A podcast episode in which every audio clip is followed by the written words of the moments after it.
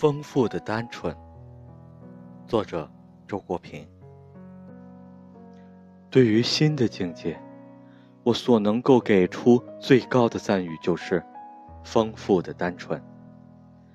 这大致上属于一种极其健康生长的情况。一方面，始终保持儿童般的天性，所以单纯；另一方面，天性中蕴含的各种。能力得到了充分的发展，所以丰富。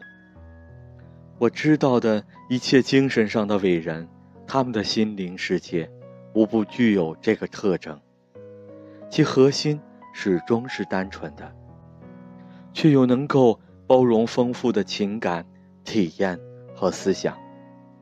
与此相反的境界是缺乏的复杂，这是那种平庸的心灵。